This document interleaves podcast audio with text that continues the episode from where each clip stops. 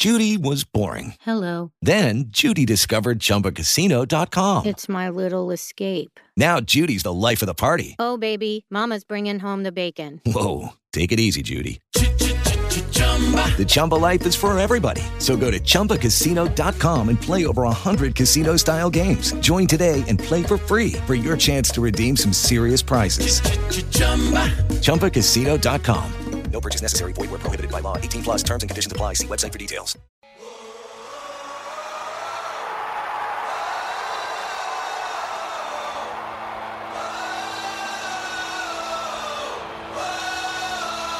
Welcome to the Football by Football podcast. And welcome back to the Football by Football podcast. This is Matt Chatham, your host. And as a young website, uh, you know, and a, a newish podcast, this is clearly our first Super Bowl show. So I can guarantee you it will be our best Super Bowl show ever. Uh, joined today by Brady Poppinga and Brady Quinn. As always, we're going to dive right into it, guys. This is a Super Bowl preview show. There's plenty of other places, podcasts all around the country, websites doing stuff, uh, radio programs, TV, anywhere you can go to get a lot of the storyline stuff. We're going to try to rely a little more heavily here on X's and O's, the matchups in the game, and the stuff that actually goes on in and around the game because we got three players on the line. So Let's start with you first, Brady Poppinga. Uh, you have uh, one of the more unique situations. You got a Super Bowl ring with the Packers in 2010, uh, but you did get injured prior to that game, and there's there's sort of another pretty high profile guy in this particular game, uh, Charles Tillman, that's not going to be out there for the Panthers. I was curious, just in your perspective of being, you know, a big part of a of a championship team, playing all the way up until December, getting injured and then sort of coming along for the tail end of the thing. Uh, any ways that you can contribute? How, how did you how did you digest the game on that day? Sort of what was that experience like? Well, you just become a sideline coach, you know, and uh, you just try to do anything you can to help. Like with myself, I went uh, to the defensive coordinator Dom Capers and my my uh, outside backers coach and just say, guys, uh, what can I do for you? And, and Kevin Greene with his his sweet old voice, like uh, the Macho Man Randy Savage, said, Brady, why don't you write down the plays for us? And so basically, I became like a flipboard guy, and I wrote down so every every defensive call, I'd write it down, and then when the guys came off the field, I would go to the bench and I'd say, okay, this was the call on first down and ten, this is call on second and eight, and you'd go down that series, and he would look at the uh, Kevin would look at the photos that align with each specific play call and just see how it executed based off of the photos, which we know the photos tell you the before snap, look at things, and then like one snap after the stats. It's pretty right. limited, but that was my job. But then uh, I, I do have to say that there was a time with Frank Zombo. He was going against Flozell Adams, if you remember him. He played with the Cowboys oh, for a number of years, but this year, yeah, yeah, Flozell, man, the big guy. I mean, this guy's like a building. But anyway, he's really right. top heavy, especially late in his career. And Zombo just kept bull rushing and bull rushing and bull rush because with uh, Ben Roethlisberger, as I'm sure, and you've already talked about it, Matt, with uh, Cam Newton, you're gonna we would do what they call a bull and mirror kind of rush, where you bull rush and you just right. around for these guys elongate the plays like Roethlisberger did, and as Cam Newton can do. And so finally, I just told Zombo, I go Zombo, and Zombo currently plays for the Kansas City Chiefs. I go, bro, go up, fake like you're gonna bull rush because all he does is stand there. And like, he's not moving his feet. He immediately stops his feet. I go, just spin inside and see what happens. He's like, "You sure, Brady? Are you sure about that? What if I don't?" But I go, "Don't worry about what if not." I go, "Worry about if you make the sack." And so he goes out there, and sure enough, first play where it's a pass, he goes in there, fakes like he's going to bull rush, spins inside, and sacks Ben Roethlisberger. So I could say that uh, I had somewhat of a, a little influence on that particular yeah, play. Outside of, yeah, outside of that, you know, down the. So yeah, yeah, man. So you're just sort of like a coach trying to help the guys out, and obviously it's bittersweet when you win because you wish you could be out there as the guys, but overall you look back at the journey and you know that when you do win, it's not just because of what happened in that game or in the week previous. It's accumulation of many years of guys investing their bodies, investing their time, investing anything you can imagine to to make it happen. And lo and behold, that that moment's accumulated in in that particular uh, time in space in terms of it being when you win the Super Bowl. So even though I wasn't in the game, I still felt very much part of it and felt like I had a big role in helping that team become the team it eventually became. Well, now Brady Quinn, I, have got a, an interesting question for you uh, because this is something that you know have, having gotten to play in three of them myself, uh, and knowing how unusual sort of the lead up to the game is. Uh, there's all that extra time. The game's kind of at an oddball time in the middle of the afternoon. Maybe for you're acclimated to four 4:30 games, it wouldn't be as weird for you. But the game, you know, is Pacific time earlier game this year. I think it's 6:30 out here when the thing will start. But your your body clock's a little off, uh, and there's all this huge amount of time from the time that you go out and warm up. Then you go back in the locker room. So the reason I bring this up is obviously you were a former quarterback. Uh, Tom Brady was sort of famous for for actually taking a nap in the locker room uh, prior to the game time. So he'd gone out, done his little run around, and was able to sit down in a moment of calm and actually fall asleep. I, I'm curious just from your point of view because you would know all the different things that a, that a quarterback's got running through his head there in pregame, all the different, maybe if you have a scripted first 10 plays, you know, whatever checks you're going to go through, the audible stuff. Uh, is sleeping is that crazy to you or, or have you ever found yourself in a calm enough place where you could sleep prior to a game you know, it's so funny you bring that up, Matt, because that's actually something that I remember hearing way back when about. I think it's Richard Petty, used to be an old race car driver. He would yeah. have a similar routine. He would actually relax before the races, lay down and take a small nap. And the reason being is the science is pointing to the fact that supposedly I, don't know the the hormones or the chemical balance in your at your brain uh, in your brain state at that point in time when you wake up or, or when you you know come back to consciousness, you're supposedly at like your heightened level. Like that's like at the ultimate level at which you would want to go into a high stress environment in order in order to perform at your highest. I think they call it like your alpha brain brain wave state. Because uh, I've actually done some research on this because I thought it was hilarious. that.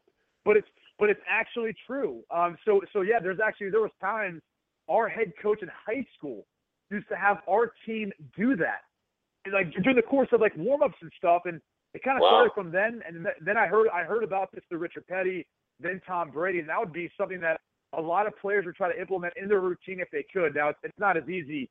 I think there's other guys who just you know can't seem to find a way to find peace and, and get that that sort right. of you know rested before a game. But it's funny you bring that up because that is actually uh, it sounds probably crazy to a lot of people, but that's more the norm I, I would say than the outlier at times at least for some quarterbacks out there. Maybe if there's some last minute changes, that would be the only thing that would, uh, as far as on your interrupt, game plan, right. that would interrupt that. But for the most part, man, that's that's not out of the ordinary.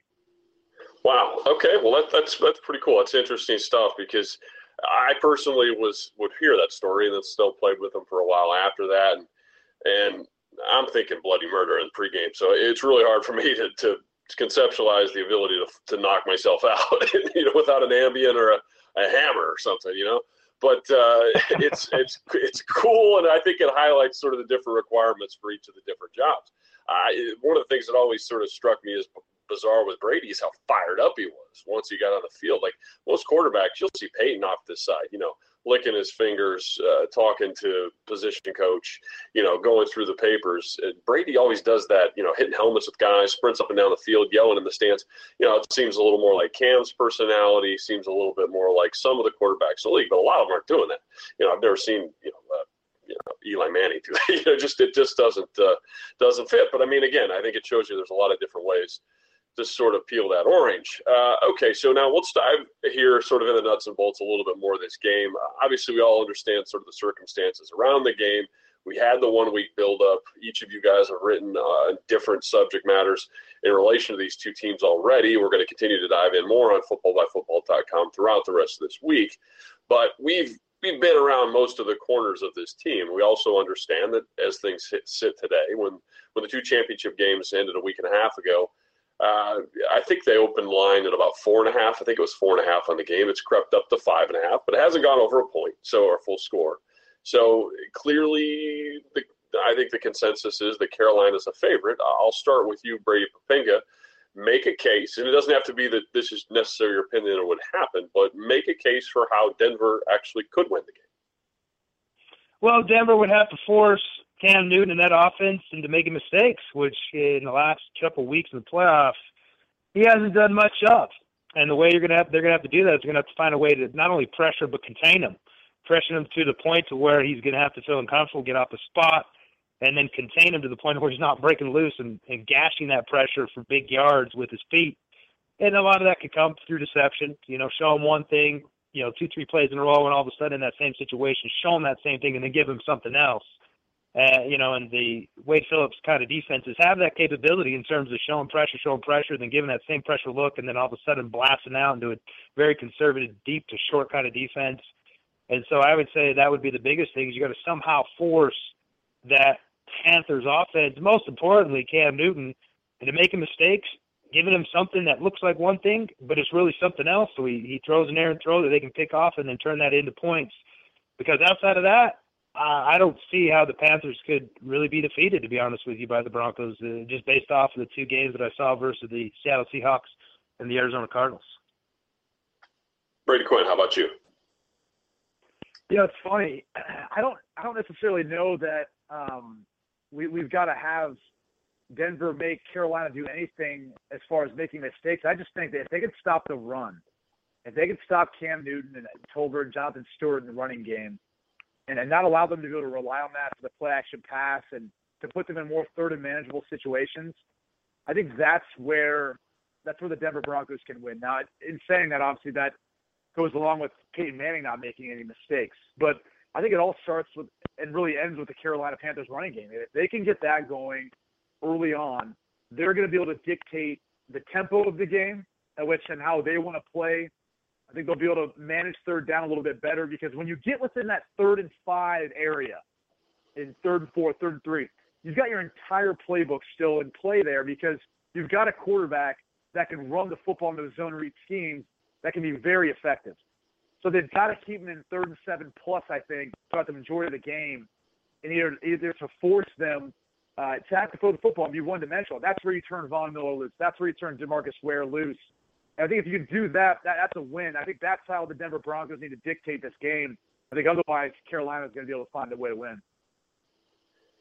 It's interesting that you go there. It's actually a topic that that uh, as we're recording this Tuesday show uh, hasn't yet shown up on footballbyfootball.com, but uh, I wrote about this. Uh, it'll be up here on the website in a day or two about sort of maybe an anomaly. You know, I, I don't I don't know that to be the case. Well, I guess we'll see how history goes from here.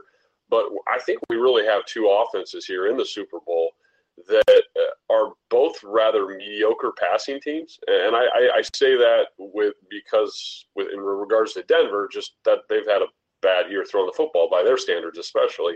And Peyton, again, if you if you buy into just a complete, total, pure stats interpretation of things, was for the games that he played had some of the more statistically poor games of any quarterback in the league.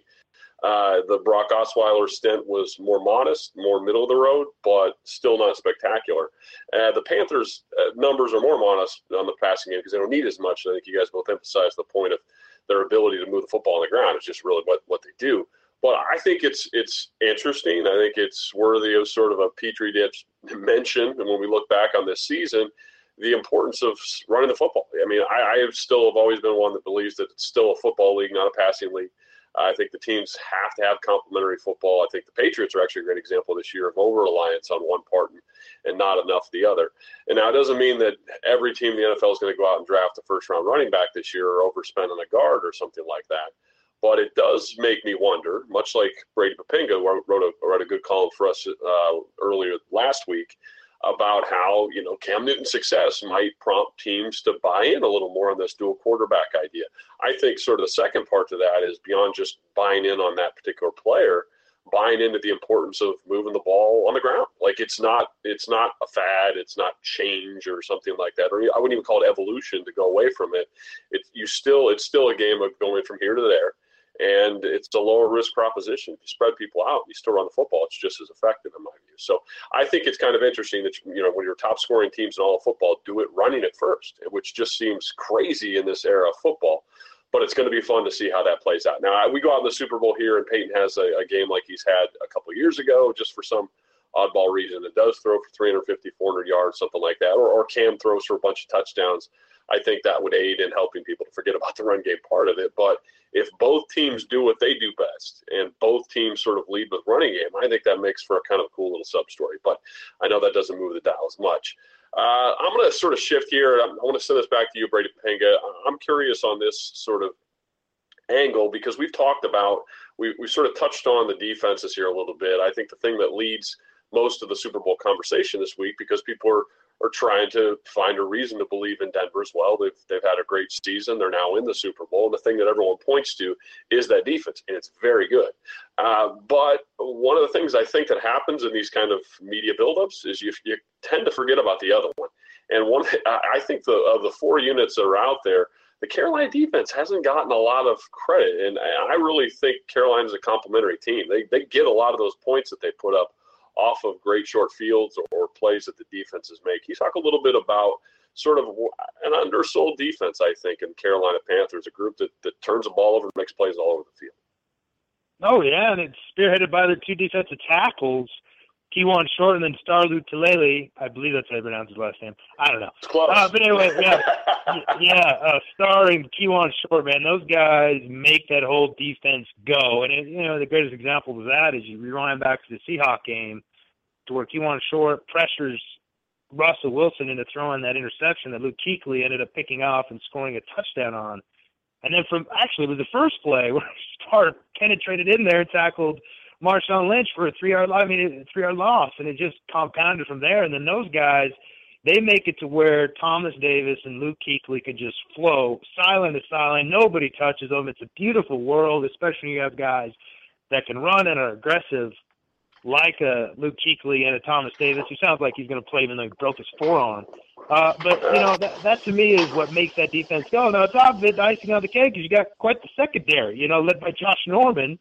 And so, really, on all levels, they got playmakers. They got guys that are not only just functional, but they're dominant, and they impose their will throughout the game. And we saw them, I think, flying on all cylinders in the NFC Championship game against the Arizona Cardinals, whether it's just pressure on the quarterback, Charles Johnson getting pressure, Kawann Short, and those guys getting pressure, causing turnovers, to Luke Kuechly and Thomas Davis when he wasn't injured, making big plays, to the secondary where guys like Josh Norman will just popping up and knocking balls down. It used to be, you know, games previous for the Arizona Cardinals, kind of conventional comeback routes or out routes. And so to me, they're just on all levels a complete defense. They play well against the run. They're excellent covering, excellent rushing and they're uh, somewhat of a microcosm of the whole team in terms of completeness and balance. One of the things I wanted to say to you, Brady Quinn, and I think this is this is interesting from a quarterback standpoint uh, for me, and had to play on the defensive side. One of the things that that I notice about Carolina's defense and studying them is they like to show things, but they, I think, more often than not, they end up in something relatively basic. They move around a decent amount pre-snap but a lot of these crazy plays, I think, in contrast to maybe like in Arizona, that's going to do more pressure looks that'll move around. Even Denver, that'll that'll do a little more goofy stuff. Uh, Carolina is by and large relatively vanilla. Can you talk about you know what what Peyton is going to have to deal with? Uh, you know what might prompt a check because he's so good at getting into the right run play, things like that. If a team just stands in a four-three, they stand in a four-man line and they've got all three linebackers off the ball and the coverage has changed between – one or two or three different things, but it's not terribly exotic. How do you go after that as a quarterback? What are the things you're kind of looking for?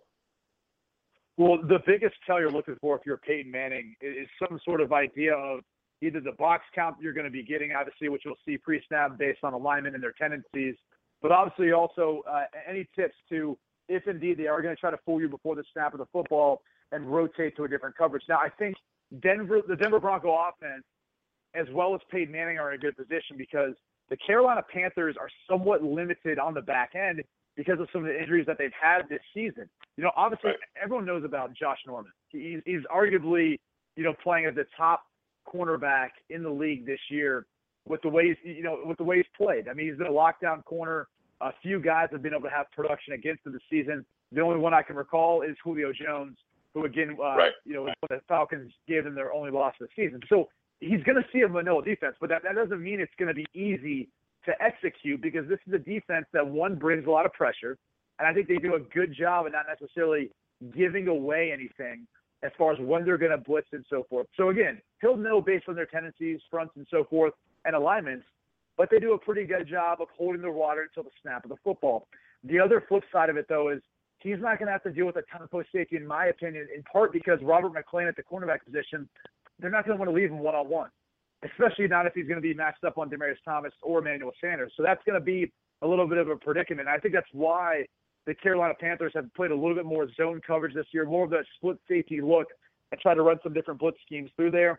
And also because they've got those athletic linebackers, whether Thomas Davis uh, it plays or not, that's okay because AJ Klein's come in. He's done a good job. And then you've got Luke Kuechly, and those guys do a really, really good job of reading a quarterback's eyes, dropping into coverage, and be able to make plays in the football. We've seen that with Luke Kuechly recently, Thomas Davis as well this year. And you guys just noted, obviously, the push of that defensive line. And we all know Peyton Manning's not getting out of the pocket. So the ball's got to come out of his hand quick. So this is going to be one of those game plans where I think the Broncos are going to have to run the football. They're going to have to dink and dunk uh, in order to work their way down the field. I just don't. I, I, it's going to be hard for me to see the Carolina Panthers giving them anything easy, even though their game plan going into this game might be somewhat simplistic. Besides the fact that they'll be bringing a variety of blitzes. Well, I'll, I'll bring this up here. It's good to get the, the quarterback point of view on what the defense can do. I think if you flip over to the other side, uh, Brady Poppinga, uh, what I studied on another column we did this week, uh, actually on the Broncos running game. And as we sort of talk about how it's vanilla, and when I say vanilla, that just means they're not changing the scheme quite a bit. There's not five or six different fronts. It's relatively balanced fronts. They do change up if they blitz or not, but uh, you're going to get a lot of stretch game out of Denver. That's kind of what they do. Gary Kubiak and, and the stretch game back to the old Terrell Davis days, the, the old Denver running game. It's, it's similar. Uh, but this, I think, C.J. Anderson actually really thrives in that environment. He's gotten better throughout the year of having less negative runs, letting the block set up, sometimes actually out leveraging his own blocker, and then cutting back behind them. Good stuff. And, as I was trying to study, I was trying to figure out a way. Okay, how could how could Denver sort of utilize that and maybe take advantage of Carolina because they're so aggressive and as you mentioned, they flow so well. Kuechly and Thomas, they they fly. Uh, but if you're running a stretch scheme and you have a guy who's able to put the post in the ground and cut back at the right time, those are when some of those biggest plays happen. Can you talk about sort of the experience of playing linebacker on the flip side against these stretch teams, the things you got to look for, the things you got to be wary of? You don't want to overrun plays, things like that. Yeah, I mean, you bring up a good point because there's the one weakness of the Panthers' defense is their very strength, which is they are fast. And when you're playing an offense like you mentioned with the Broncos and, and their their offense with that stretch play, is the counter off of that is the boots and the waggles to where you get those defense moving one way and all of a sudden, boom, you come right. back with a boot. And I remember playing the Broncos with Shanahan or even the Redskins when he was there and – that's the one thing that you have to really be careful with, and you have to have eyes looking at what we called elephants on parade. I don't know what you called it in your defense. Meaning you got to look at the how high the hats are the offensive linemen. If they're high and they're giving you that strong stretch run look, you're thinking. And another term we use is you got to smell a rat.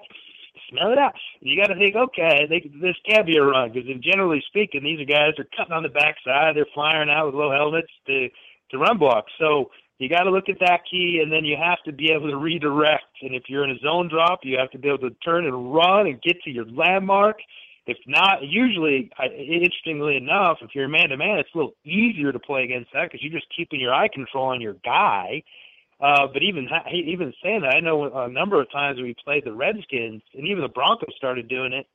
Uh, is that they would run sort of like a double a double switchback where they would fake run left, and then everybody would fake boot to the right, but then the deep crosser or the deep dig guy, he would fake like he was going to go to the right with the boot, and then you'd get guys jumping in front of him thinking, oh, we got this red, and all of a sudden he would cut even back. He would double back. Wheels out. Yeah. And he'd be wide open.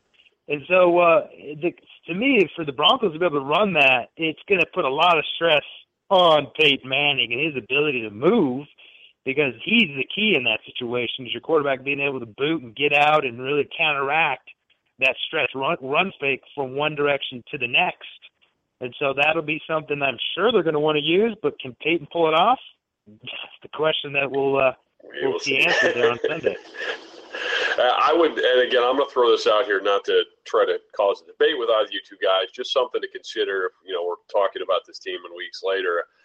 I'm still not convinced, and I don't mean this to be hot taking. I certainly don't mean it to be disrespectful to Peyton, but I'm not convinced personally from study that they would be much different or much further off if Brock started. I really don't. I just don't think that's the key to the game for them. But uh, one of the things I wanted to to and it might actually be able to run the waggle stuff you mentioned a little better. But one of the things I did want to hit on because we we have a habit of this. I know as a special teams player, we tend to get overlooked. And going through the Super Bowl week, I, I remember so many people want to talk to me about my my, my favorite food, my favorite beer, where I met my wife, uh, what was my favorite board game, all this stuff beyond just hey, what schemes do we run?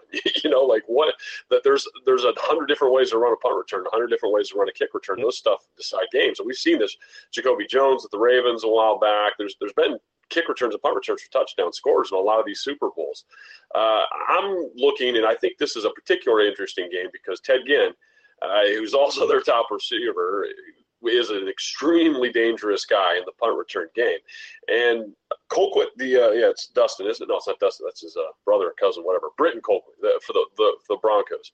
He hung some bombs in the AFC Championship game, and the Patriots kind of got killed by their gunners. Uh, their gunners uh, were splitting double teams and gotten down and forcing fair catches. But I was watching Britton in that game and thinking this dude is kicking super returnable balls. I mean, they're really they're 54 yard, you know, gross and net and I'm wondering if that kind of ball, gunners blocked up, all of a sudden, the biggest thing we'll be talking about on Monday next week might be Ted Ginn in the punt return game. And, and I flipped to the other side and I looked, you know what, because of injuries, Emmanuel Sanders gets in the game as well.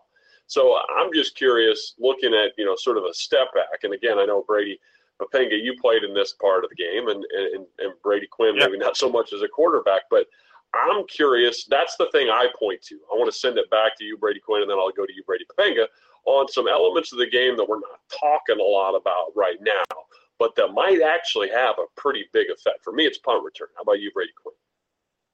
You know, that's definitely one of the things that I think I'm looking into as well, Matt. That's that's because I think that's kind of the missing piece. Is we always talk about offense and defense. That gets a lot of play, but it's the field position battles. It, it's the return game that's going to play a big factor in this game. And we saw in the NFC Championship game the elusiveness of Ted Ginn, right? We saw it on the reverse, where he actually reversed back across right. field to run for the touchdown. So that's going to be a huge part of it. You know, the O line play always seems to get overlooked a little bit, and I think that's going to be, you know, something that you know sometimes you get a little bit concerned with, um, only because again, if if one of these, you know, whether whether it's the Broncos defensive line, you know, dictating the fact that they're not going to allow the Carolina Panthers to run the football, all of a sudden Michael Oher and Mike Remmers' jobs at the tackle positions for the Panthers become a lot harder. And all of a sudden right. those those big boys and being able to you know play a factor and being able to hold down those edges become a lot harder. But but I'll say this that though I guess the one thing besides special teams that you just noted is it's going to be the offensive adjustments and the, and the I guess the game plan with Mike Shula because something that he does really really well, Matt and Brady is he gives them the chips on the edges. Yep. He helps use the tight ends. He does all that. So I'm curious to see how they go about game planning for the Denver Broncos uh, and what and what kind of job Mike Shula, quarterback coach Ken Dorsey, doing helping to prepare Cam for this game. Given that they've had a couple weeks, are they going to have some tendency breakers in there, or what are they going to do to be able to affect this very very tough pass rush of the Denver Broncos defense? How about you, Brady Poppinga? Is there some element of the game that you know you can go through an entire media week and not mention? But you think will have a pretty big effect in how this thing actually turns out. Yeah, you know, and along the same lines what Brady was talking about with uh, Carolina's ability to run the ball and Denver's ability to stop it is can Carolina exploit the press man coverage of Denver? That's what really Wade Phillips loves to do, you know, and he's got guys that he can it with to keep the lead. And, and when you're in that press man, you're not only disrupting, but you're also pretty much taking away any safety valve and allowing those rushers just to get after the quarterback. But the downside of that is we know with the running quarterback is if you're looking at your man, you're not looking at the right. quarterback, and uh, he could take off and ex- and gash that kind of defense. And so, what kind of plans are going to be in place to where you're going to be able to get away with that press man coverage, but then at the same time be able to can- account for Cam Newton and not let him just run wild while you're trying to run your staple base defense. So really, it's gonna, that that kind of coverage and the elements of the variation, I think, are going to be the big underlying theme for the Broncos in terms of their success. Because as we know with that coverage, also it's a heck of a strong coverage against the run because now you're able to bring an extra guy down in the box to generally, and you know he's helping out with uh, covering the tight end if it's a single back situation, and if not, he's just coming out and being that extra man in the box, and you're just basically telling the uh, the offense that hey, we're going to man press you. Let's see if you can beat us, and uh, or even just run into the face of that. And if you can, then we're going to have to make some adjustments. And if not, we're going to be able to control the game from a disruption standpoint on all levels. And so to me, that's going to be a big time theme for the Denver Bronco defense. And then also on the other side of the ball for the Carolina Panthers of being able to exploit it. One of the things that, that always stood out to me is guys that had weird cadences, guys that had weird voices, guys that would really throw. Uh, one of the ones that always stood out for me, I don't know if Brady Poppinga if he was if you played against Steve McNair, but McNair was sort of notorious for he he throw his voice he, and he had the big Southern drawl. It was really cool sounding. I mean, you could hear it all around the stadium. Red twenty two, red twenty two, but he, his inflection was really good, and he could draw guys off right. I love that. But one of the things that strikes me whenever I watch Cam Newton is he's yeah. He's got that growl and whatever the hell he's doing. But he's been one of the best guys in the league at drawing people. He has the, the inflection, moves his voice a little bit. Okay, now the reason I bring this up to you, Brady Quinn, is because of the issues that Denver caused a week ago, or two weeks ago, I guess, with the Patriots, with uh, Von Miller and Demarius uh, uh, and, and Demarcus Ware just leaping off the, the, the silent count. Now this is a this is a Super Bowl game. I should should point this out to fans at home. It's not a road game for either team.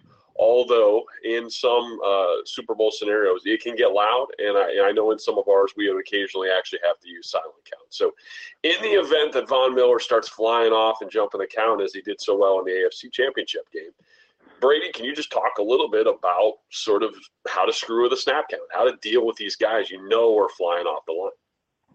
Well, you know, things have changed so much, guys, you know, since that the, the audio has gotten so good in these television broadcasts. Because now what happens is, and quarterbacks do this on a weekly basis, they'll sit in there, listen to the television copy, and anything that they can remotely get a sense of what they think they heard, they're changing or they're trying to work okay. in a way of making that like a dummy call now. So not only are you watching your opponent, you're watching yourself with your coaches, and then you're watching yourself again just to listen to everything and all the calls that you're making and any of those checks and audibles. Because think about it, this is the Super Bowl, man. You got two weeks to prepare right. for it. Anything right. that was said in the NFC AFC Championship game, even along the course of the season, they're going to have an idea of of what that means, whether it's a run to one side or another, or or as far as the actual cadence itself. If there's a code word to tip them off to the count. So, you know, like a lot of times in the New England system, you'll remember this, Matt, that Omaha, which we also famously hear right. uh, Peyton Manning use, it just meant that you, it was coming on blue go. So it'd be Omaha right. blue go.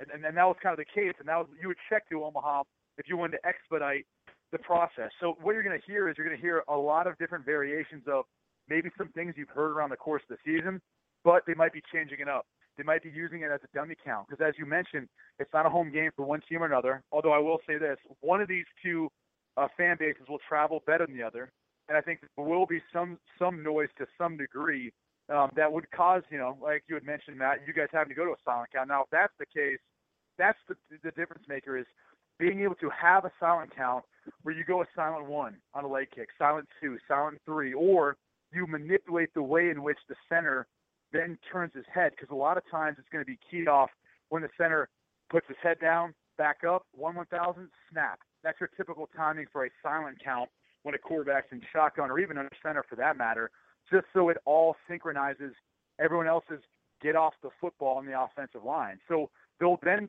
change it up by turning his head to the right really quick, or they'll do a quick where he, he bobs his head down and up really quick and snaps, yep. or they'll have him turn both ways.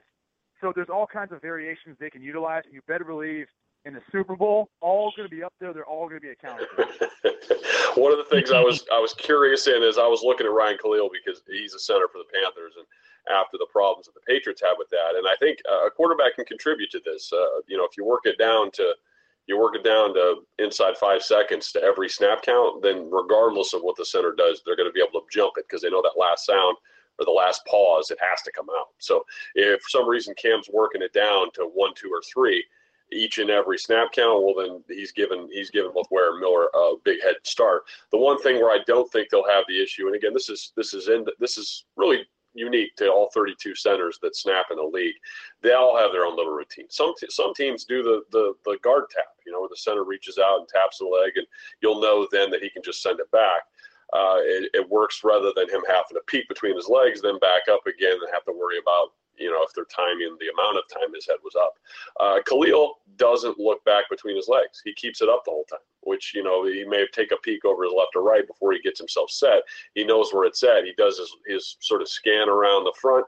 Uh, once he gets the tap or it's sound or leg, whatever it is that's sending it for him on a particular play, he sends it back without the peek. So I don't. I think it was the peek and then the amount of time that came after it that that Ware and Miller were jumping off a time ago. So I don't think that'll come up. But I'll, I'll be honest, I will not be surprised if we see Cam draw several people off in the game because he's so good with that. He has such an unusual cadence. So that'll be something for fans at home to take a peek at because it's a little different than the stuff you normally hear. But uh, we're going to sort of wrap the show up here. And I never do this usually, guys, but I think this is a unique situation. Uh, we don't usually go hardcore predictions, and this isn't going to be a, you know, cut off your thumb if you miss it or anything like that. But I'm just curious, you know, your your sibling as sibling up for sale here or whatever. There's some serious uh, serious consequences to win or losing. Where do you go in this game? I mean, what is your gut really telling you? And I'll start with you, Brady Poppinga. How do you see this game shaking out? Yeah, well, when I saw Carolina firsthand against the Seattle Seahawks, who I thought at the time was potentially the most complete team in the NFL, and they just, I mean, beat them in all facets in a dominant, overwhelming way in that first half. I figured if they played that way again, if they were able to replicate that, that they would be unstoppable. And then obviously in the second half they weren't, as Seattle was able to get back into it. But then lo and behold, against Arizona, they did for a full game. And so if they're able to have that carry over, I, I just I just don't see how Denver's going to be able to match up. They're too complete of a team, Carolina. They can beat you in so many ways offensively, and then defensively, like we were talking about, that's an underrated aspect, and they're still really good in all different levels defensively. So uh, when you just look at the full completeness and balance of the team, I'm going with Carolina. I think they they win by two touchdowns. How about wow. you, Brady Quinn? Wow, man. You know, I don't think it will be that big uh, of a margin of victory, Brady. I, I think there's definitely a chance for it to be that case, in particular if Peyton Manning turns the football over. But I think it'll be close because I think Peyton Manning, for the first time, uh, maybe in a long time, or maybe ever in his career, has kind of realized all he has to do is kind of manage this game, make some plays like he did in the AFC Championship game, a couple throws in the red zone, Owen Daniels, things like that, to keep this team in the game or even possibly win them the game, uh, and, and kind of ride the coattails of the defense. I think Wade Phillips is one of the most underrated defensive minds in the game of football.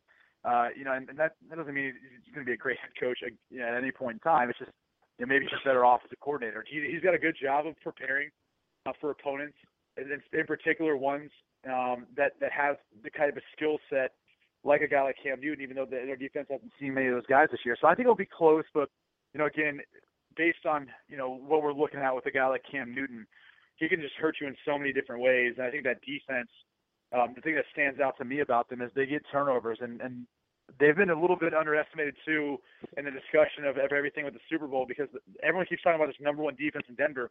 Well, the one thing that determines wins and losses in games is turnovers. And if you're talking about the turnover margin, the Carolina Panthers are number one in the league. They're plus 20. The Denver Broncos are minus four this season. So if, if I had to kind of put my money uh, on one stat that's going to make the difference in this game, it's going to be turnovers. And the Carolina Panthers have been better than anyone else this season. So I think it'll be close, uh, but I think it's going to be the Carolina Panthers by a slim margin. Well, I'm going to go. I'm going to go Panthers, and I guess the debate for me is is kind of what you guys are hitting on Brady Poppinga says big margin. Brady Quinn says smaller. I think we'll know early, and I think we've actually touched on the, the main reason why. If if there is no running of the football, if that if that's just not a big part of the game early for Carolina, then Carolina will be in a dogfight. But I don't think that you completely eliminate them if they have that struggle, because one of the things that uh, you know, sort of watching Carolina over the course of the year, they're actually a very good team in close games because they get really hard conversions. You know, they're not stressed by third and four because Cam can pull it down and get that. They're not stressed by a lot of the situations that I think hurt other teams. I, I think they're they're they're they're calamity proof in a lot of ways, and that's that's why I think it's kind of what you touched on, Brady Poppinga. They have insurance uh, up and down their roster because they have so many different ways they can beat you, and they're not dependent upon one little thing. So if for some reason they have the big booming running game and Denver struggles to stop that blowout, I'd, I'd go bigger than your 14 points. It could be like they did to Arizona, like they did to Seattle. Yeah. If Arizona or Seattle were facing uh, Denver, I don't. I'm not yet convinced that those guys wouldn't be favorites anyhow. So I, am just of the mind that if Carolina can do that to those teams, hell yeah, they can do it to Denver. now I say all that, and if if they shut down initially and turn it into a dogfight, I still say the Broncos will struggle to score 20 points. But I could conceivably see it being the 22 to 20 kind of game. Everything I think does hinge on that running game because, but that doesn't preclude or that doesn't simply mean that Carolina won't win. In my eyes, it just changes sort of the way the game will be played. But I think it's going to be a fun one to watch, buddy. Enjoy the game. We lost Brady Quinn. He had to bail for another engagement, but uh, we are off to Super Bowl weekend, and I'm really looking forward to seeing how it all turned down. Break it down on the other side. Thank you, Brady, and take care, buddy. Thanks, buddy. Yeah, you too. Enjoy the game, man. Now, the other two guys are off the line, but I did want to give you sort of a heartfelt thank you for all of our listeners out there. It's been a long season of plowing through and putting out columns on footballbyfootball.com. All the guys, especially Rocky Boiman, Brady Quinn, and Brady Poppinga, have pumped out a lot of great content, spent a lot of late hours getting the stuff out, and then also turned around and done podcasts with us each and every week throughout the season. That takes some serious hustle. I love it from those guys, and we hope that you appreciate the stuff they put out there for you love having them on here on the podcast and doing it for you that way as well. It's been a very exciting season for us. We love sort of getting to give you a little different point of view, but that is all that we have for this week's show. Hopefully, we put something there in this show that you can take and sit down and watch that game and have a little expertise yourself. Once again, thanks for listening to this Football by Football podcast. As always, you can find the FBF podcast for streaming or download on footballbyfootball.com or Blog Talk Radio. You can download the FBF podcast on iTunes, Stitcher, and on the TuneIn Radio app. For daily insightful stuff from these guys and others, make sure to check out the footballbyfootball.com Facebook page and give us a follow if on Twitter at FB by FB. See you next time and enjoy that game. Thanks for listening to the Football by Football podcast. Football insight by football players. Night, Lucky. Night, Dusty. Good night, Ned. Good night, Ned. Good night, Ned. Lucky Land Casino asking people what's the weirdest place you've gotten lucky? Lucky? In line at the deli, I guess? Aha, in my dentist's office. More than once, actually. Do I have to say? Yes, you do. In the car before my kids' PTA meeting. Really? Yes. Excuse me, what's the weirdest place you've gotten lucky? I never win and tell. Well, there you have it. You can get lucky anywhere playing at LuckyLandSlots.com. Play for free right now. Are you feeling lucky? No purchase necessary. Void where prohibited by law. 18 plus. Terms and conditions apply. See website for details.